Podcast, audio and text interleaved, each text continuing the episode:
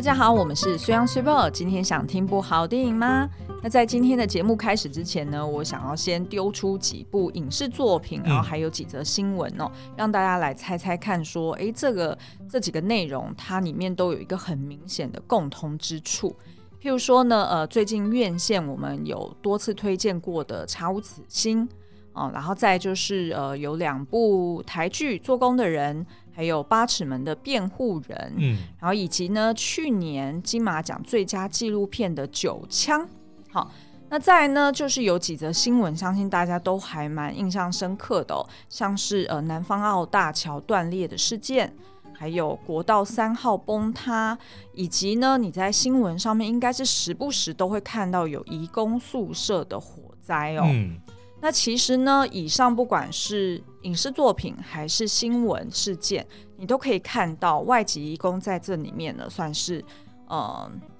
有很多的呃无奈，然后甚至是有很多的这个对他们来说是受害惨烈的一个公安事件哦。嗯，而且其实我是在看过这么多呃作品之后呢，才发现到呃。我们跟移工的距离其实比想象中要近得多，就是那个关那个连接其实比想象中的要强烈。像比如说在八尺门里面，当然如果家里面是有请看护的，比如说有一个丽娜这样子的角色，当然你可能就会觉得、嗯、哦，我每天都跟她一起见面，然后她基本上是在家里面工作，啊、就会觉得哦，好像很很紧密。但是其实像我们。比如说没有请看护的，我们可能会对于移工的就感觉好像很遥远。但是如果你去看，比如说呃做工的人，你就会发现说，哦，原来其实我们的很多的建设，不管是公共建设或者是住宅，嗯、其实都是移工在协助去建构的、嗯、去建筑的。嗯，所以。在看了这些作品之后，才发现说哦，原来他们在跟我们之间的关系，其实是比想象中要要要紧密很多的。对，那其实呢，在台湾目前有超过七十三万名的移工哦，那事实上呢，另外大概预估也有个呃大概八万多名。呃，他们是所谓的白牌移工，嗯、哦，就是我们在新闻上面会听到的，呃，俗称叫做逃逸移工或失联，对，失联移工。嗯、那所以其实呢，总计在台湾大概有超过八十万名哦。那其实呢，他们其中大概有七成就是参与刚刚苏央讲的呃产业啊，或者是建设发展啊。那另外三成呢，大概就是在社服的这个区块去做服务哦。嗯所以，呃，事实上呢，他们其实是呃，在台湾的这个移工的人数呢，其实每年都是不断的在增长。对。那可是呢，在这个本来就是移民社会组成的这个台湾来说呢，他们却是弱势中的弱势哦。那所以，其实当我们在看到就是二零二二年的金马奖最佳纪录片《九枪》。他在描述一个逃逸移工的故事的时候呢，其实我们就深感震撼哦。嗯、其实这个故事呢，就是在描述说，呃，越南青年阮国飞，他在二零一七年的时候呢，在用药之后，呃，他在呃全身赤裸，然后并且呢手无任何的武器的情况之下呢，他在警车旁边，然后呃据报哈、呃、是在攻击了一位民防员，然后以及呢呃就是。呃，据称是试图抢这个警车的这个过程中呢，被警察连开九枪哦。嗯、那后续呢，因为延误送医也死亡了。那所以在电影当中呢，大家可以看到说，呃，就是导演是透过这个密录器，哈，就是当时警方他们自己身上带的这个直接就第一人称现场去拍摄的这个密录器呢，去看当下的这个事件的录影回放哦。那在片中呢，导演也有访谈了资深的警员，然后以及呃，就是开枪员警他们的家人，然后以及呃阮国飞他的家人跟朋友，呃，以及呃周遭的一些，譬如说包含以公众介啊，或者是呃辩护律师等人哦，那试图带观众呢回到现场去看看到底当初的这个会开到九枪的这个真相是什么？嗯。那其实呢，我们觉得这部片呢，见微知著哦，它不仅是呃，就是揭露了这件事情它的一个来龙去脉，同时呢，它也穿插了许多呃外籍移工在呃近年呃在台湾死于各种公安事件的一些新闻，就是像我刚刚呃叙述的这几个哦，那所以让我们去反思说，其实这并不是一个单一的悲剧个案。而是背后有一个体制的问题。嗯、所以其实呃，不管是观众或者是当时候的民众呢，其实我们都不应该就是急于去站队。因为支持移工不等于就是你是反对支持警察的，嗯、就意思是说不应该是把它变成是一个两极化的一个讨论。我觉得看完这部电影之后，其实我们是感触蛮深的。然后我们今天其实也非常的荣幸，邀请到了《九枪》这部纪录片的导演蔡崇隆，还有国际特赦组织台湾分会的法务政策主任刘李俊达，来到我们今天的节目里面，来跟大家一起讨论拍摄这部片的缘起。然后最源根源的这个移工问题是什么？还有那我们一般的民众该怎么去采取行动？那如果有还没有看过电影的朋友们呢，我们也会请这个导演跟主任来跟我们分享哪里还有机会可以看得到这部片。那我们休息回来之后呢，就会听我们跟导演还有主任的访谈哦。好，那一开始我们是不是请导演可不可以帮我们就是大概介绍一下当初拍摄《九枪》的一个缘起？呃，九枪的拍摄缘起，我通常也要从二零一二零一六年的《再见可爱陌生人》谈哦。虽然说我这个片子是二零二二年九枪，但是如果不是六年前有做《再见可爱陌生人》的话，我们可能对台湾的移工，尤其是失联移工的生态，不会到很了解。嗯、那我们是指我跟我太太，我太太虽然是越南一心住民，但是其实在台湾的呃治理。对移民工的治理的话，其实是有点分而治之的。就我太太是新住民，其实她对自己的越南移工同胞并不是很了解。那我们是因为在呃民雄，在民雄的乡那个乡下住住嘛哈，然后我太太有时候出去打工，然后去帮呃农民阿伯他们捡蒜头什么的，然后他就看到诶有一些人是蒙着面罩在 在工作的，然后跟他一样讲越南话，哎，但是不是嫁来的新住民姐妹。然后他就很好奇，然后后来就是反正聊起来才发现说，哦，他们是透过工作来台湾的，因为我太太是透过婚姻移民来台湾嘛。那其实他们等于透过工作来台湾，那然后他慢慢发现说，他们的一些，他他们来台湾的原因其实跟他们嫁来的有一些类似，有的就是家境嘛，那经济常是最大的问题嘛，哦，那其实也就有一些他们的理想跟梦想，那就觉得说，哎，其实处境是差不多的，但是我们其实。他他又觉得他其实对他们不太了解，因为他们从大众媒体的印象会觉得这义工好像我会喝酒啊，然后会 甚至抢人家老婆啊什么这些，就是一些负面新闻他会看到，所以他对这些义工也没有很好的印象。哦。可是真的接触以后，他发现并不是这么一回事。哦啊，所以呃，因为他，然后我就也有机会去认识这些人哦，因为我们现在在越在江文化站，在民雄。有一个据点，然后我们有一个，我们那个地方等于是一个假日之家、海外之家。很多义工朋友，他们如果在工业区下班，或者是他们外县市，如果是比较长的假日，他们都会来跟我们交流聚会。所以，我慢慢的就是一方面透过纪录片知道他们的来台湾的原因跟处境其实不太好，然后二方面就是说。呃，在纪录片之外，我们目前有点类似一个 NGO 在那边，嗯、我们更能够接触到平常的他们。那很多是合法的义工嘛，骗子拍片的是非法义工，然后呃来这边聚会合法义工，然后有的都很年轻，才二十几岁，哎，我都觉得说好像是在看我们的大学生一样，因为我也在中文大学教书嘛，嗯，哎，然后我觉得他们就真的很单纯，跟我们大学生一样很单纯，只是说他们不会讲我们的中文，哦，啊，他们教育程度可能比较低，哦，就来这边工作了。所以当呃二零一七年发生这个事件的时候，我是很震撼的哦，因为一六年才拍完《再见可爱陌生人》，应该说才公开了哈。然后一七年发生这件事，我就会觉得说，以我跟我太太对失联义工的了解，他们根本没有危险性。然后甚至在我们拍《再见可爱陌生人》的时候，那个呃义工在骊山的公寮，可能就在派出所的对面，派出所员警也不会去抓他们，因为知道他们是来工作的哦。啊，所以发生这样，就是发生那样的事件，然后警察就开了九枪，我都觉得这中间一定出了什么差错。我觉得这个这个事情没有那么单纯，我那时候直觉就是这样。那后来我看新闻报道，我就是越看越觉得很奇怪，因为他就是被描述成一个很危险的人，嗯，哦，然后他说要抢警车，哦，然后打伤明黄鼻子鼻子这样。当然当那当然当时我第一个。一个是很下课之外，第二、第一、第二个就是听媒体的报道这个走向，就是觉得这个是该打、该死的哦。然后媒体的报道会觉得支持警察大胆用枪这样子，然后这个义工有问题。可是因为我是学法律的，我第二个感觉就是说，即使有这些问题，也罪不及死吧？嗯，对不对？哦，那我然后我后来就是透过管道渐渐拿到，就透过管道拿到密录器嘛。有人都问我说怎么拿到？反正基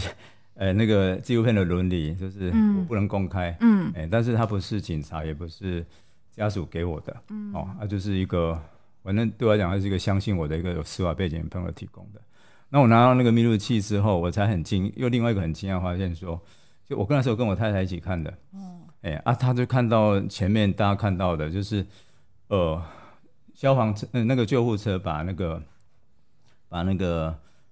呃那个受方场民法载走，然后那个阮国威还躺在地上，对，哦，太太那时候就。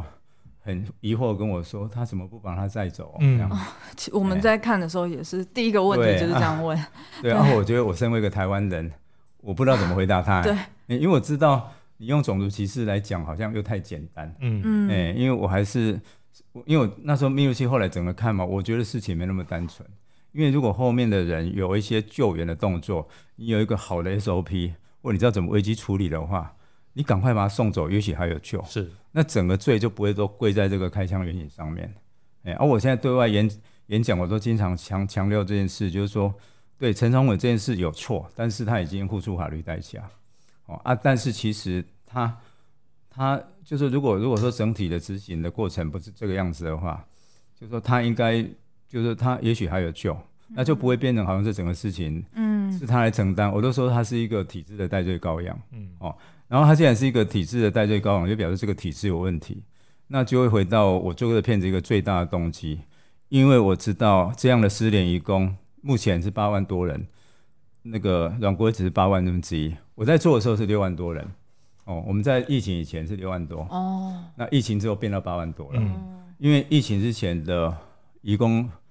合法移工的人数是六十六万，嗯，然后疫情之后马上暴增到七十三万，对，为什么？因为我们缺工。这就是一个不可不可逆的事实嘛。嗯、然后你引进来多，就跑出来就多嘛，是是是就是成比例上上升的。对，对哦，那、啊、所以对我来讲，就是说这件这个呃密录器，有人会说，好啊，那你如果你当你让大家看到那个开枪的 timing 跟时机有问题就好了嘛，你为什么要放那么长，让大家看那么痛苦？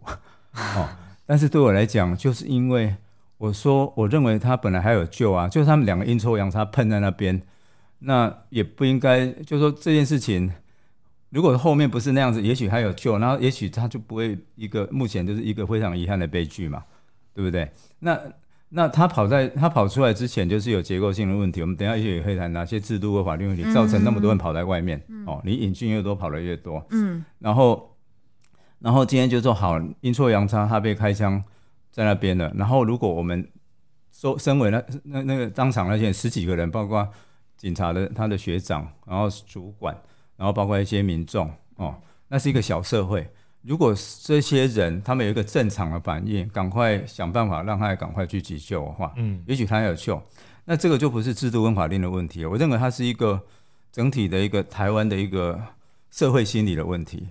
哎，是因为我们在那个很显然的在那个时刻，他好像不是一个人，他被非人化了。那讲残忍一点，他是类似一个野兽或物而已。那然后那个辩护律师刘俊说，他好像是一个被当作丧尸，嗯，哦，可是他不可能是丧尸嘛。我们不是在看神话，看那个看那个僵尸电影，对。所以在场的那些人的反应，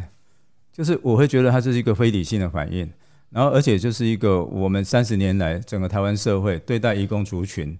本来就是一种比较漠视、无视，甚至歧视，加上莫名的恐惧这种。这样的心态混合在一起的一个反应，嗯，哎啊，其实有有观众有跟我讲说，就是恐惧怎么来的？我们在分析嘛，陌生带来恐惧嘛，那我还可以加一句无知带来仇恨嘛，是，因为目前你也可以看到很多仇恨言论，所以就是无知加陌生会让对我来讲，就是这是一个后面根本的原因，那是心社社会心理因素的东西。然后这个密录器对我来讲，一定程度的反映了，或者是。整个整个台湾社会的一个投射，我都会觉得说那是一个小社会，但是我们整个大社会对这个族群就这样啊，啊，只是这个。然后今天我们看到那个小社会这样，其实那些人的行为，我甚至都觉得我在乡下住那么久，我也知道那一般的台湾人对他们是那样，只是我们比较不能接受说，怎么他快死了你还这样？嗯，哎、欸，哦，你你平常可能漠视歧视或者是排斥他们就算了，怎么你可以到一个他将死躺在那边这样的你还可以这样？嗯、然后那个就彻底击碎了我们那种就是。我们台湾是一个有人权价值的国家，哦，或者是台湾最美的风景是人这种信念嘛？哎，而、啊、我都跟大家分析说，我们其实最痛苦的是这个东西。那很多人都在点头，哎，不是只是那个他一直流血这件事，不是只是他开枪这件事而已。对，因为我自己在看的时候，我我最大的疑惑就是说，今天如果不管阮国飞，就是你不要管他是谁，也不要管他之前发生什么事情，嗯，在那个当下看到有一个人躺在那边奄奄一息，我就是。我没有办法理解说，那我们的行为或者我们的反应，然后旁边有一台救护车已经到了，就这个情况，就是不管他是谁，就是为什么会当下的反应不是说要送这个人去医院？照理讲，正常话应该是你讲的，对，对不对？那为什么今天是他们知道他是一个移工就会这样？嗯，这到底是一个什么样的心理反应，对不对？对，什么东西造成？啊，但是我同时也会提醒观众说，对，我们现在可以很理性的去去看这件事情。因为有时间跟空间的距离哦，但是其实有观众跟我说，他自己是有的是留言写，他说他虽然觉得他的感觉跟我们一样，你怎么他们怎么这样子？嗯、但是他同时也在进一步喊，就是说，诶，如果我在现场的话，会不会我也跟他们一样？其实有的人是没有把握的，诶，甚至那个资深远景，我访问的资深远景王如宇，他有说，其实如果他是处于那个开枪远景那个位置，尤其是他才二十二岁。他其实也没有把握，他可以做得比他更好。哎，那他已经是一个资深远景了。当然，他他已经做呃，可能差不多十年以上，他没有开过枪，因为他知道开枪的代价很大。嗯。可是他有时候，如果他是在那个那样的一个情境，也许他不见得会，不见得不会做做出错误判断。嗯。所以我都提醒说，我们今天要批判他们很容易，但是换的是我们能不能更更好。嗯。哎，就是那个批判的焦点，不要只记在。开枪那个人或那一群人，就是那个表面上的。对，因为那样很容易又陷入六年前那个二立二元对立的一个价值判断。那、嗯啊、我觉得我这个片子，你说拍摄动机嘛，一个最大的动机就要把那个二元对立的那那样的思考逻辑，我想做一个翻转跟改变。是因为这件事情它不是单选题，也不是智慧题，它明明就是复选题，或者甚至是一个申论题。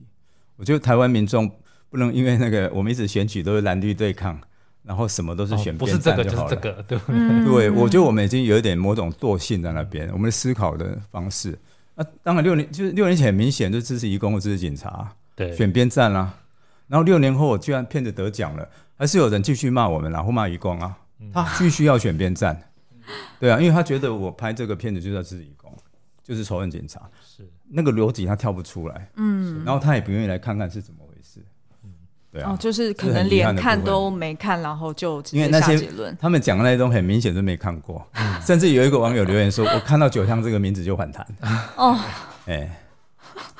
对啊，我光片名他就受不了嘞。是，哎、欸、啊，但是对我来讲，片名只是说故事一个切入的方式。是是，我讲九枪，你知道我在讲什么事件，就这样而已啊。是，而且九枪其实你要老实说，它是个事实。哎、欸。对，对，对啊，他他他其实是一个中性的事实嘛，对，对不对？就真的是九枪。如果今天当年是六枪，我现在说九枪，我就夸大了嘛。那导演刚刚提到的话，我也想请问一下，嗯、那您觉得或主任也可以呃一起帮忙回答说，那您们觉得说，当今台湾目前现在到底最根源的移工问题是什么？比如说是不完善的法律，还是说政策已经过时了呢？如果这个部分我会分移工跟失恋移工这两部，嗯、我先讲移工，好，尤其是东南亚移工。东南亚移工你们现在看有七十三万人，对不对？嗯。那然后他他现在就是分别就是主要是产业嘛，还有社福这两大块。我们渔业跟农业就不讲了。那其实各二十几万人，然后分别以越南跟印尼为主。哦，我所知道大概的数据是这样。然后当年政府九零代引进的时候，他们有一个政策性的说法，说我们引进移工是。补充性劳动力不是替代性劳动力，嗯，哦，所以我我骗子骗子字卡一开始就写，他们是补充性劳动力，哎、欸，可是你要注意我那个劳动力或补充性我是加引号的，哦，这是 quote 起来的，嗯，因为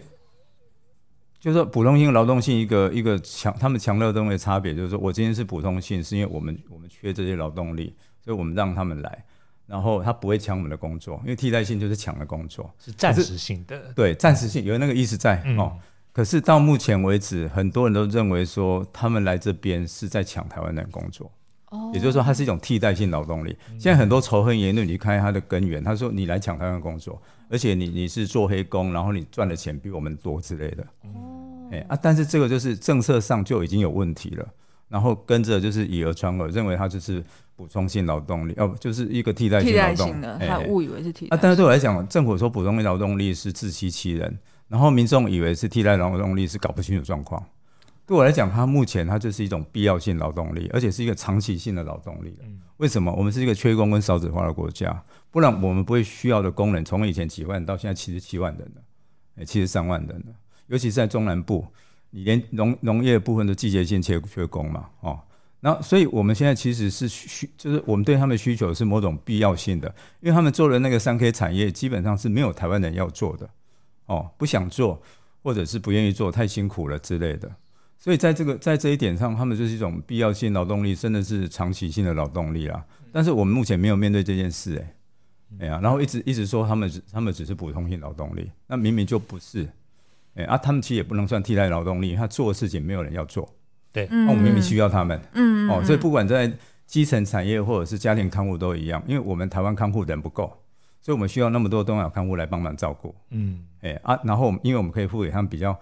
大概。台湾看护一半的薪水雇佣他们，而且他们可以，我们可以就是不是用劳基法嘛，所以他们可以就是不用给他们休假，给他们加班费就好了。哦，我们可以尽情的去要求他们，甚至是有点像在玩文字游戏的概念，就他实质 明明是这样，啊、但是他却用一个不同的包装，或者说哦，他当初或者我们的用意不是这样，可是问题是引进之后，你却拿来做当初不是你引进。的时候说要做的是啊的范畴是啊，然后九零到现在已经三十年了，你要不要提出一个？你要不要面对现实？你这个说法要改变了。嗯，哎，而且我们都说他们是客工，客工另外一种重点就是三年一次，三年一次这样，然后最多十二年嘛。可是现在其实已经到了，我们知道我们需要他们，而且也有些人觉得说，我们还是要留下一些比较愿意留在他留在他，而且是不错的工人。嗯，因为日本、韩国正在抢工，对啊，他们也很需要。所以现在才有一个中间人才流劳动那个那个方案出来嘛，但是那个东西门槛多，而且还还目前都还不是很清楚。也就是说，光客工这件事情都一定有点在动摇了，因为你现在用中央人才那个话，他们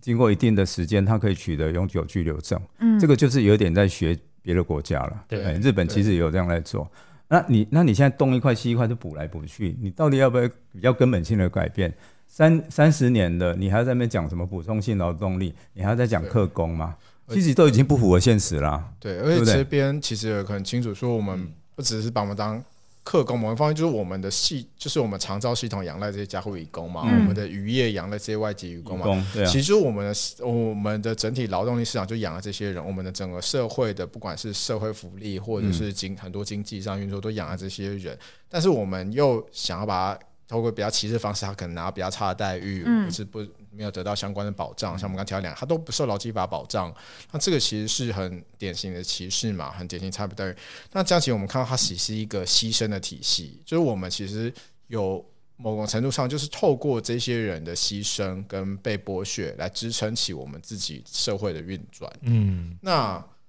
对于一个我们常常自诩为是亚洲人权最进步的国家而言，其实这上其实是非常。不可思议的，对。然后，而且其实很多人其实就是在我们的生活里面，嗯、就是我们这些剥削就发生在我们生活旁边，可能就是你家楼上的邻居，嗯，他们可能就是他们可能也会弱弱相残，就是他们一部分的，是啊，仰赖他们仰赖这些义工，因为有的雇主也是弱势，他讲的弱弱相残就是这样，因为他可能是身心障碍的家人家属，哦，那他们也不见得有钱。嗯，可是因为目前制度的问题，就变成他们如果跑走了，这些雇主也会很恨他们，会被照顾者。就觉得他们不知感恩什么的，嗯，但是接下来就跑讲到那个逃走这件事，他他的他的背后就是，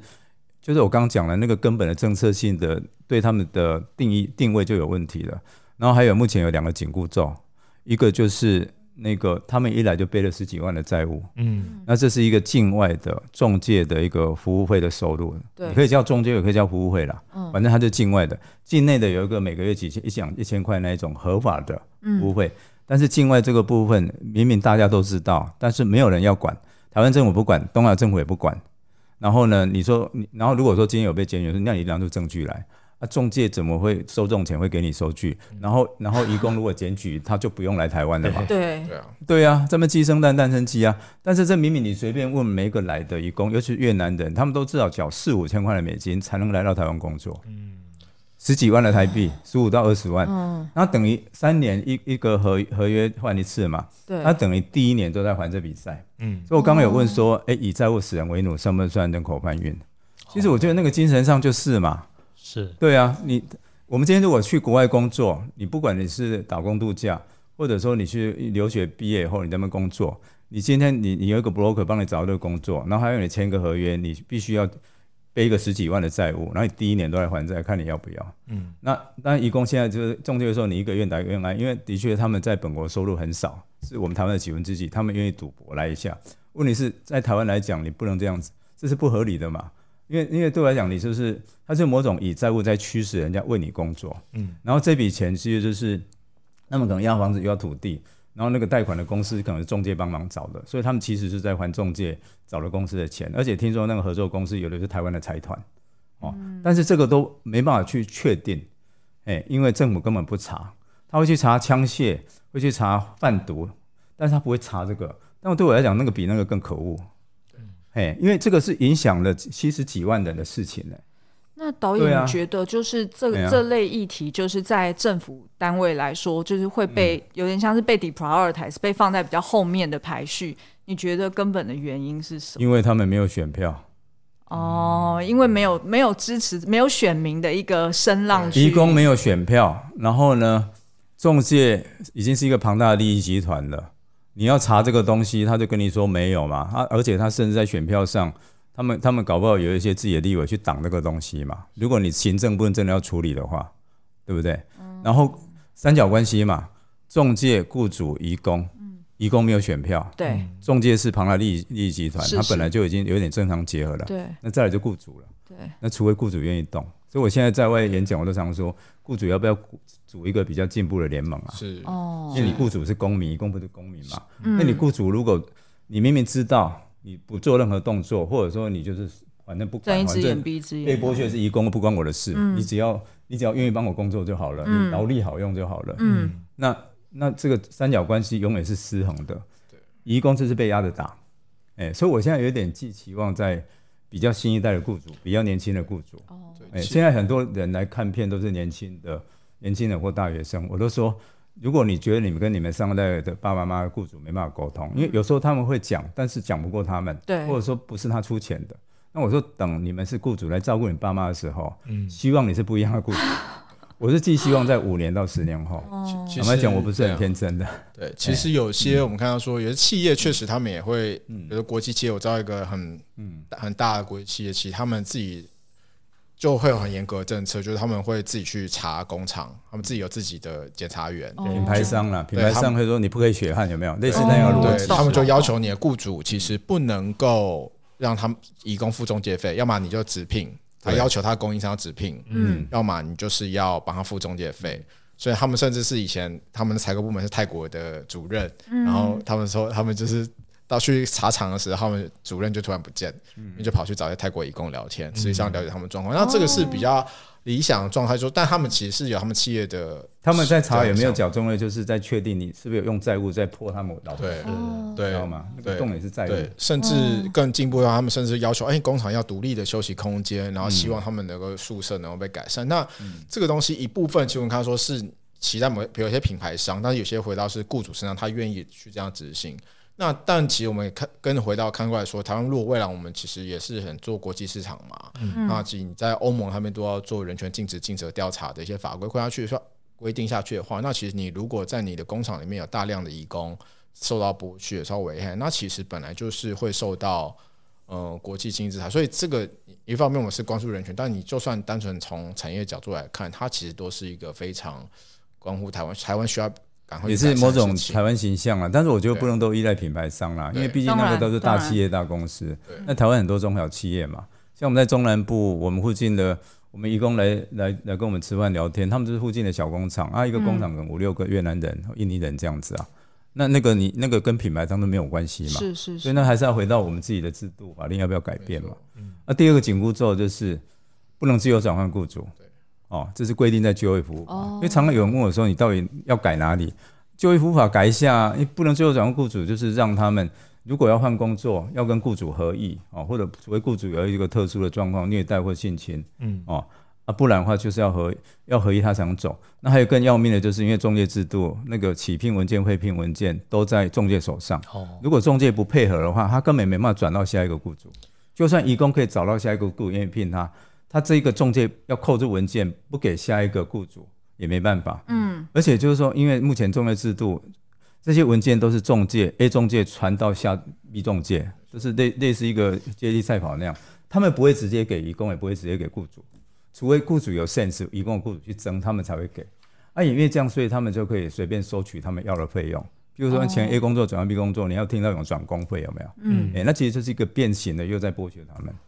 照理讲，那个你不能收那么多钱，你就要收也是服务费性质。但他目前收两三万、四五万都有。对对，所以啊所以你看，就是在就业法这五十三条部分，它好像表面上看起来你可以转换，嗯。就法规上规，但实务上其实上你几乎没有议价的谈判条件。就像我们看其他片，比如说我们在看那个八尺门原文的时候，其实像里面，诶，渔光他的什么重要证件、护照，其实他不都扣在那边呢？嗯，他就算想要回国，他可能收到钱想要从外回国，他可能都没有办法顺利。所以这件事情其实是，然后他就真的是一个被当做奴隶，其实他是比如说英国他们就是所谓现代奴役的一个。状态，至少他这是一个半奴化状态。对，我们也许不能说是那个美国种族隔离时代那种把黑人当黑奴那一种。但是我觉得我们现在这种也好不到哪边去，它是一个半，如果它是全奴隶，这是半奴隶。是，而且这样听来很有可能就是制度会也是导致义工们会想要逃走的其中一个。当然啦、啊，就是你你你背着债务在帮人家工作，你是不是想要赶快赚到钱？是啊，不然我第一年都在做白工嘛。嗯、那当你的劳动条件有问题或雇主有问题的时候，你能够选的第一个一定是，那我可不可以换别的雇主嘛？对。啊，但我换别的雇主，我又不能好好的换。嗯。对不对？对，那我只好直接跑啊，不然我怎么办？嗯，我用脚投票啊。但他这个跑的动作，那个那个标签就来了：逃跑移工、非法移工，嗯，哦，然后然后非法外劳这些。嗯，然后我我目前也常在跟他名词解释。你讲非法外劳，至少非法逃跑移工就是听起来就负面，都不用讲了。那逃跑移工更没有人要管。非法移工这个词就是不对的，因为你非法，你可能是违反民法、刑法都叫非法，可他们的违法层次顶多到行政法而已。那行政法就是你闯红灯被开罚单，你不会被你不会闯红灯被手铐脚的事后被警察那样也不会被通缉嘛？对，然后然后还有就是说另外一个比喻就是说你出国打工度假或者你出国留学那个观光，你那个签证过期了，那你被你被那个海外被国外他们抓到以后你是被遣返，然后罚个罚罚金而已嘛？啊，他们法律他们法律程式也是这样啊，他们其实真的。他们如果被抓到，其实我们就只能把他遣返或罚钱而已。然后目前就是，然后暂时把他关在一个地方嘛，将军队这边。其实你不能对他们怎么样。对，欸、啊，可是可是今所以所以我可是我们叫非法移工，是不是听起来就很那个嘛？对、欸，他基本上就被当做是一个罪犯。没错，但他们其实只是违规，欸、他们没有犯罪。对，你顶多只能说他违规，他不是罪犯。然后如果准确一点，他要叫无证移工。或者说像林立新说的，嗯、你叫白牌移工也好，嗯、都相对中性一点。嗯、你用非法根本就是 over 了。对。然后你用这个东西不断的在媒体记者搞不清楚哦，非法外劳、逃跑外劳，媒体记者搞不清楚，然后透过大众传播不断播出去，那很多人民众也是不断的被洗脑啊，而且抓起来又像在抓通缉犯，对，好像他们是从监狱跑出来的或者偷渡来的，他们根本就不是。然后他们跑来跑去干嘛？跑去帮台湾人做他们不愿意做的事情。对，而且他们会之所以要离开原本的雇主，他们就他们可能受到剥削，没有收到足够的薪水，甚至是。被性骚扰、性侵。对啊，搞不好那些原因我们也不管。对，所以所以这个状况，其实他们说，其实我们他我们是其实先陷他们于不义之地，嗯，然后他们才必须要要离开，那这时候我们又把他冠上新的一个罪名。那其实这个其实是，就是我们我们就算他们是不懂中文人，但他们就是一样这个人，而且他们就是。担负了我们那么多工作时候，我们其实从最基本的人情义理来看，其实我们都很难想象我们会这样一个台湾人，或者是我们我们整个国家会用这种方式用不玩暴力的，或把我们当做非人对待他们。那有些人说他们不是公民，没有错，但是我们小孩可能我们未满十八岁，他也不是公民啊，他没办法投票啊。而且我觉得讲的现实一点，像我们自己现在四十岁，我们再过个可能三四十年。我们就是需要他们来照顾我们。是啊，讲个现实一点，现实一点然后我们现在如果不管的话，那日后受苦的是我们自己哦，是对不对？没错。或者搞不好我们要找看护、找义工，他们已经不愿意来了。对啊，因为我们的名声都传出去了。对啊，就是如果对他们来说是一个不友善的，他们去别的国家就好，我们干嘛要来？是啊，我你你们知道吗？我们他们现在之所以台湾还是前面几名会来的原因，你知道是为什么吗？嗯，因为他们只要给中介会一笔钱，他们就可以来。哦，几乎没有任何的门槛。哦，但是日本、韩国至少他们有一定的语言能力，语不是有语言检定。哦，日本、韩国他们会希望你要有一定的日文跟韩文能力才来，要沟通，要的要有办法。一方面是你可以对方沟通，一方面也是回到一个我今天一个人来到这边，我什么也不懂，我是不是很容易被剥削？嗯，是自保也很容易被践踏，自我保护嘛。嗯，那我觉得这个部分人家都比我们比较有人权意识嘛。的确，对我们来讲，他来听不懂没关系，我。你听，就是我叫你做什么就做什么，这样我们心态是这样嘛。嗯、但日本、韩国可能会觉得说，一方面对我讲什么听得懂，一方面就是说，如果有什么问题，你也大概有一定程度自保。譬如说合约大概看得懂，或者说我可以喊呼救之类的。对对对。哎，因为我刚好有一个日本导演郭亮银，他跟我前阵有联络，他说日本也当然有很多逃也有逃跑义工，日本、韩国都有了。其实因为有的就是一些。刚讲了一些因素，别的国家也会有哦。对就算没有中介制度，还是会有这样的问题。但是，但是日本的他给我看了一则报道，这里面是有越南移工跑走了，然后记者去访问他，哎，然后，然后，然后那个那个导演跟我讲说，他们日本这方面的报道有一个好处，就是说他们不会像台湾，就是好像。抓的，抓他们在抓通缉犯，而且记者还会谈到说他们跑出来的结构性因素是什么？哦，就会讲更多脉络。他们会谈这个东西，那、啊、现在只有我们纪录片会谈。对，我们的新闻是不谈，我们新闻是谈怎么抓他们警察英勇这样子，有没有？你们看的感觉是这样吧？是。还有呢，他甚至有看到报道里面日那个越南移工会用日文写出求救的讯息，嗯、直接让让外界知道。嗯，那你看我们的台湾，我们当然用很难嘛，因为他们中文就不行了。是，哎呀。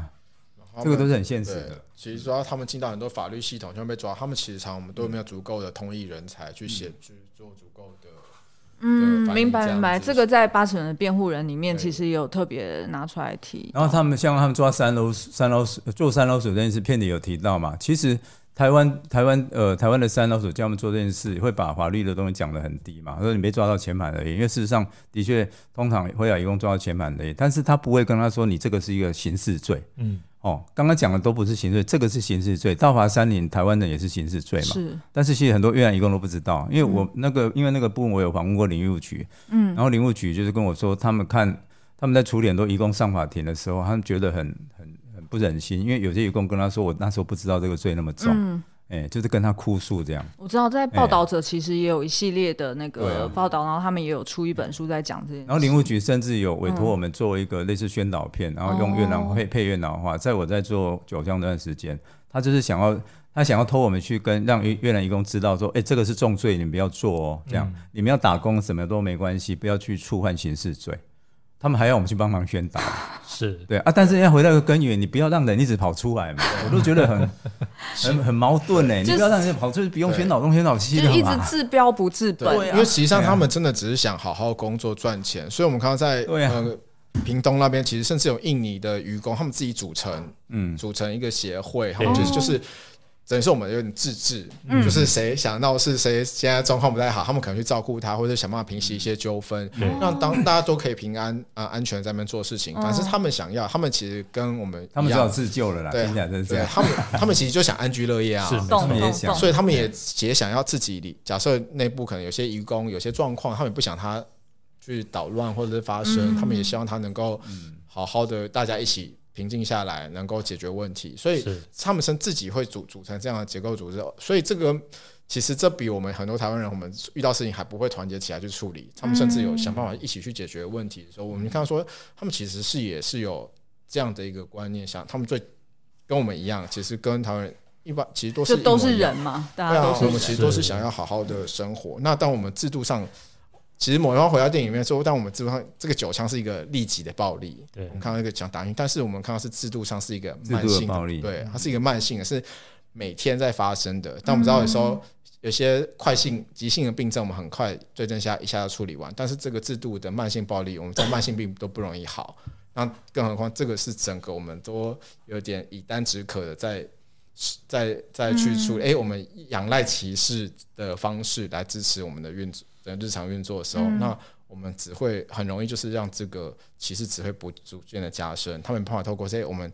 警察就。多训练一下警察就好，嗯，然后是多训练一下现场的人就好，这点很重要。但是回过来说，从制度上没有让他们有足够的保障，这件事情其实才是最根本的原因。那如果一般民众就当，尤其是不管是看了电影或者说听了我们今天的节目之后，觉得说想要对这个议题多加关注的话，那还有什么方式可以知道更多？或者是就是做出一点点的小改变也可以。我，对啊，我我都是。我都会分两个领域嘛，一个就是私领域，还有公领域。那私领域的话，我刚刚其实已经有点提到了，在一个目前失衡的三角的权力关系里面，今天你要移工，移工基本上就是挨打的嘛。然后在一个选举政治的台湾，其实他们没有投票权，在政治对政治来讲，他们是没有太大意义的。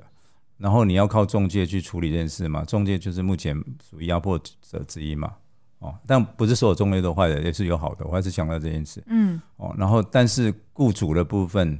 我都觉得有点像那个以前那个那个呃希特勒那个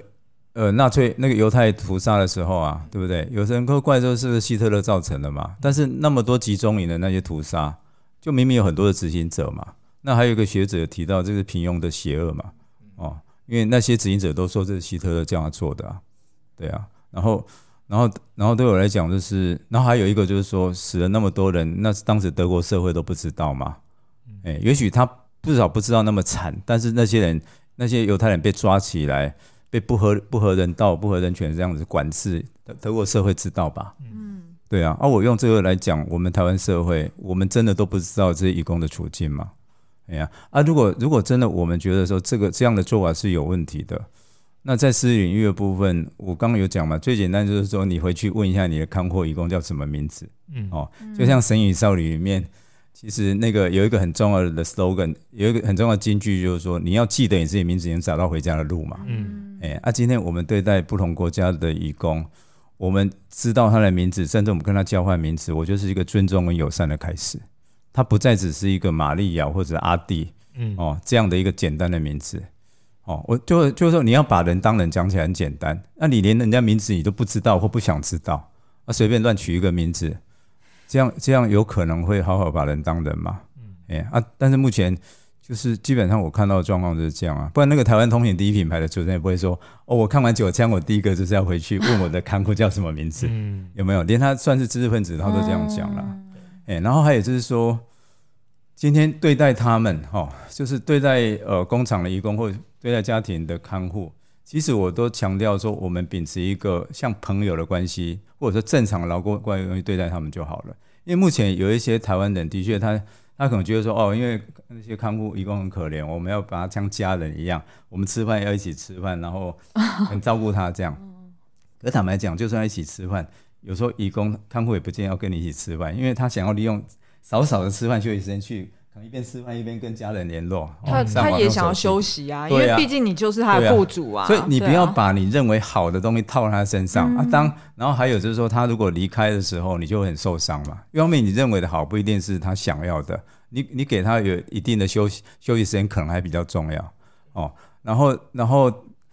就算你可能呃跟义工看护你过相处过，你有受到一些伤害，也记得不要以偏概全。你碰到一个不好的移工跟看护，不表示所有人都是坏的。嗯，哎，啊，目前就是我常常会碰到，会有人就是去去反弹我们说你你说啊，那阮国怎样怎样，但是我在生活里面我就碰到很多很很不好的移工，对我怎样怎样啊？移工有好有好有坏，跟台湾人有好有坏一样嘛？你为什么要要移工是一个完美的族群？你台湾人很完美嘛？啊，那个就是我会觉得那个就是内化我族中心主义，或者是那个民族主义已经非常严重的人，对对不对？我今天就是。今天你不要把他当，不用把他当家，你平等的对待就好了。然后如果说他们的确有些有问题，甚至有法律问题，就是诉诸法律就好了嘛，跟对台湾人一样啊。所以你不要把它特殊化，然后你不用说好像要同情他们，就是把他们就是同理，然后平等心这样就好了。啊，我觉得如果说你是是这样的心态在对待你的义工看护，很多事情都不会发生，因为常常很多雇主都会这边很受很受伤，说他。他我对他很好，他跑掉了，然后开始恨他们，或者说移工不是好东西。但是我都会我都会想说，你到底对他做了什么？你自己有没有想过？嗯嗯，或者说他跑掉跟你也许没有直接关系，是背后的结构性因素。你知道人家为什么跑了？人家那个债务的部分吗？你知道法令对他不合理，你知道吗？嗯，我相信很多雇主不管这个东西的，或或者是无知。嗯，哎，啊，你都不管东西，你只看我对他很好，他就走啊，你就恨他这样。哎，啊，这个是私领域你要改变的东西嘛。嗯，然后如果老一辈的雇主，因为我们有时候有那种媳妇熬成婆的心态。我以前做劳工的时候也是这样啊，我老板也不管我，我老板对我很不好，因为有有有人会跟我说啊，你说义工，当然义工很可怜啊，台湾劳工也很可怜啦。哦，我没有说台湾劳工不可怜嘛，不同的可怜嘛，就是，但是就是说，然后就是说他以前受过苦，他就觉得说反正都是一样，嗯，哎，可是可是我都觉得说这种观念也许没办法改变，有的人可改变不了，啊，我都是诉诸年轻人，哦，就是。就是说，年轻一辈，你们可不可以不要像你父母这样？哎，就像我太太新那个，我们在播《十文记》的时候，也有那种老师的那种长辈跟他说：“我以前做媳妇也是很辛苦。”那我太太就会跟他说：“那个阿姨，我们可不可以不要再继续那么辛苦？”对啊，如果你觉得这么辛苦，那为什么还要让这件事情继续？真的要放下 悲情。但是我们可不可以往前看？我不要继续这样，好不好？是哎呀啊，对我来讲，就是说，我们如果没办法改改变老一辈的雇主，那至少我们比较年轻的雇主。我们的观念要不一样。嗯，我相信在私领域这个有改变的话，可能会比在政治层次、法律层次来得更根本一点。哦，因为今天如果我说这个部分没改变，我认为就是他就会像那个他被开枪之后那一群人对待他的方式。因为我们在我们在那个呃标签上，我们认为他们是危险的，是罪犯。然后我们在心理上也是觉得是排斥的或恐惧的。哎，你没有真的要平等心对待他们，你也没有想要多了解他们。那九枪事件，我会觉得类似的模式就会在发生，只是说这个看起来有点极端，我们觉得很不能接受而已。嗯，对。哦，私领域的部分，公领域不应该去哪来讲就好了。对，那公领域其实我们很根本就是让怎么在制度上去限制一些这些剥削行为的发生嘛。包括我们刚刚提到说自由转换雇主这件这件事情，就是很根本，这是制度上应该容许他们，而不是用一个看起来有但实际上吃不到的一个就业服务法现在的状况。那那当然这是最最最直接的。那但是大家我们虽然移工没有选票，但我们有。嗯，我们让我们其实最直接是我们是也想邀请大家，其实，在选举的时候都要关注各种人权议题。嗯、那不是只是意识形态对抗，而是回过来看我们。看看实际上各候选人的人权证件是什么，所以我们在国际特色组织那的网站上面，我们也汇整了几个跟包括移工难民相关的一个人权的证件，我们去透过问卷询问他们，然后请大家共同一起来关注。但这个选举其实只是一时的，其实最重要其实还是一方面是从选举的时候关心，然后在比如说像明年选完之后四五月的时候，我们会审查就是国际。国际上也很重要的人权公约是消除一切形式种族歧视的公约，然后搭配这个我们还会立所谓的平等法。嗯，那这中间是不是可以有多一些其他的救助机制？它不是只是。一个劳动问题，它同时也可能是一个种族歧视的问题。嗯，那所以这中间我们是不是能够创造一个比较友善的环境？然后这些有真的有制度上的救济方式？那因为我们知道，我们改变其实需要有包括私领域、公领域共同去相辅相成。那它制度上保障其实是必不可少的。那今天如果以工的时候，他能够透过一些法令，真的有些制度帮助到他们的话，那他们权利生活，那这样的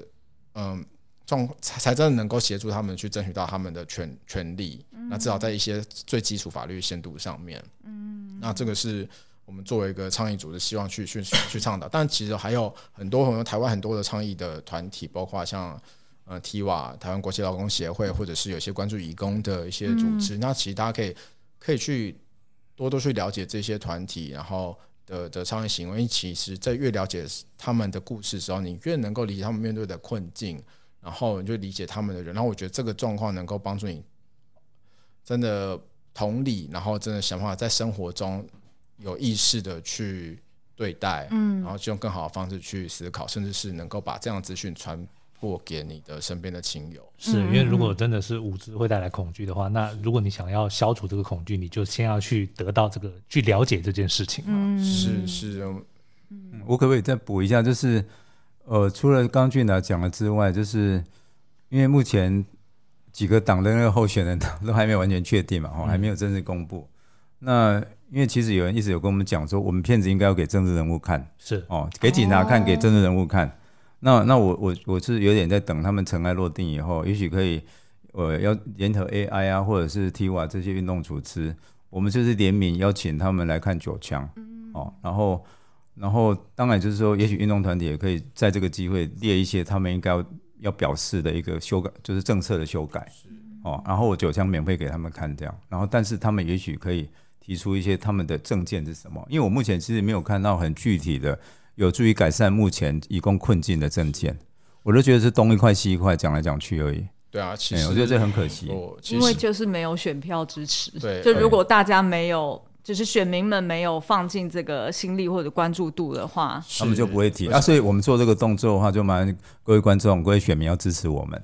对，给给候选人压力。对，我们希望创造的改变，比如像今年，其实，在四五月的时候，在我们入出国移民法修法的时候，他们甚至想要透过。加强那个法则，强就提高法则，然后想办法来，嗯，让失联移工投案能够回来。但是我们看到说，这样他们其实是这些政府官员确实想要解决这个问题，他们一直是用错误的方式去理解。所以背后为什么其实希望让这些不管是政治人物或是一般公民能够更理解，他们应该来去观看这部片，对他们真实的状态，他们才知道说，这些人不是你用吓，因为他们其实是被现有的剥削的环境、现有的制度给吓跑的。嗯，你继续恐吓他们，其实没办法真的解决问题。为什么他们这样？因为他们觉得他们这样处理比较简单。他们就是类似恩威并施嘛。哦，你来自首，我我我就不花你钱送你回去。嗯、然后你不来，你如果这个期限你不来，我就加强查缉你。对，因为就是你的错喽。对对对对，我有给过你机会喽。啊、嗯，因为他们他们他也只能做这个，因为他们如果要再往前推，就是我们刚刚讲的制度性问题，移民署其实也动不了，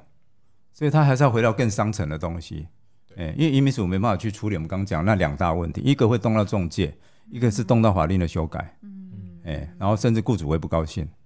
哎，所以我都觉得他们在治标止不稳是可以理解的，但是要一直治标下去嘛。哎，对对啊，要治到什么时候没有用啊，跑出来就是说他他每次就是哦鼓励大家自首，然后好像会有一些人去，但是其实人数继续往上升嘛，他那个政策是没有用的，不然不会说失联的人是越来越多嘛，那根本没有下降啊。对啊，那那导演之后就是《九枪》这部电影，他还有没有什么呃方式或者机会可以再度让呃观众有机会再去呃观赏，然后可能了解更多，或者是用别的形式？因为我记得之前好像有看过一个集资计划，是有关教材，嗯、对不对？是是，嗯，就是我我们这个片子的运作方式比较跟一般纪录片不一样，因为我会觉得说，这是以一个义工的生命。为代价的一个纪录片，哦、所以那时候金马奖得奖后，有人说：“哎、欸，你赶快播，票房会很好。”但是我会觉得，我那我就是在消费它。嗯，哎、欸，我知道票房应该那时候会不错，所以我宁可那时候是多推一些公益放映。然后还有就是有一个集资的计划，就是透过集资我去募到，如果公众我觉得应该在戏院放的话，哈，我因为我还是要给放映公司钱呢，是戏院钱，对，他有募到一笔钱，我就在戏院放映。所以九月一号就是有放。放到上礼拜才结束，大概两个月左右，嗯、我们已经结束了。嗯，然后还有就是有一个公民，有一个那个呃高中课程的教材包哦，让那个就是我我们那时候也是一个目标，就是说只要有提出捐资捐款的人，我们就是送到那个高中。啊，后来我们收到的募资其实超出预期的，嗯，所以我目前每一个高中生我们都可以送一份哦，因为是数位数位教材的。哦，然后这个数位教材这里面就是包括那个九枪里面的一些片段。我们把里面的一些子题拆出来，然后一些访谈就是在整合，就是有点当做你可你的历史课、公民课可能都可以用这样子、嗯、哦。然后，然后呃，就是有密录器比较比较敏感这个部分，它在正片里面，那个就是一个呃，就是说如果你觉得你们学校的学生可以看正片，那可能就是老师可能要引导搭配的引导，哎，那你就是就是我们就是有一个教育公播版。所以教材包里面没有密录器，哦，那个是免费送给大家。是是是。然后，然后那个正片的部分就是我们未来可能会有教育公播版，大概是最快明年初吧。哦，教育公播版可能用 DVD 的形式或者是档案的方式。如果说有学校愿意购买的话，就跟我们联络这样子。对，因为我们就是也有蛮多听友其实是老师的，他们不一定是高中老师，是。对，然后但是他们其实也都对于电影是有兴趣，想要了解更多。嗯，那如果说是日后他们想要知道更多的话，是呃是到透过九枪有一个粉砖，打九枪就是就是打九枪那个粉砖，我们目前都有小编在管理啊。就是说，看是想要取得什么样的播放方式，教材包在到明年上学期末才会完成，才会寄出去。哦，那个是高中高中时都会有的。然后一般的大学放映或高中放映，如果是要取得正片的话，大概明年初，我们可能要还是要跟一个类似公播商谈好，是，我们才能够正式对外啊。那个就是还没有，因为我现在了解，我我现在我从十月初跑到现在，我几乎没有上课之外，我都在跑那个学校的邀邀请。嗯，哎，像今天就是国王医学院，哦，等下结束我要去国王医学院放九枪。真的要从下一代开始，对，所以真的是这部电影教我们的事，没错。好，那今天真的非常谢谢导演跟主任来到我们的节目，跟大家分享这部电影，然后以及一些背后的秘辛跟想要倡议的事情。我我们也会把就是官网的资讯，然后还有粉专的呃这个连接，我们都放在文字说明栏里面。那欢迎大家可以点击链接去看更多。嗯，好哦，那我们今天节目就到这边喽，下次见，谢谢两位，拜拜，谢谢。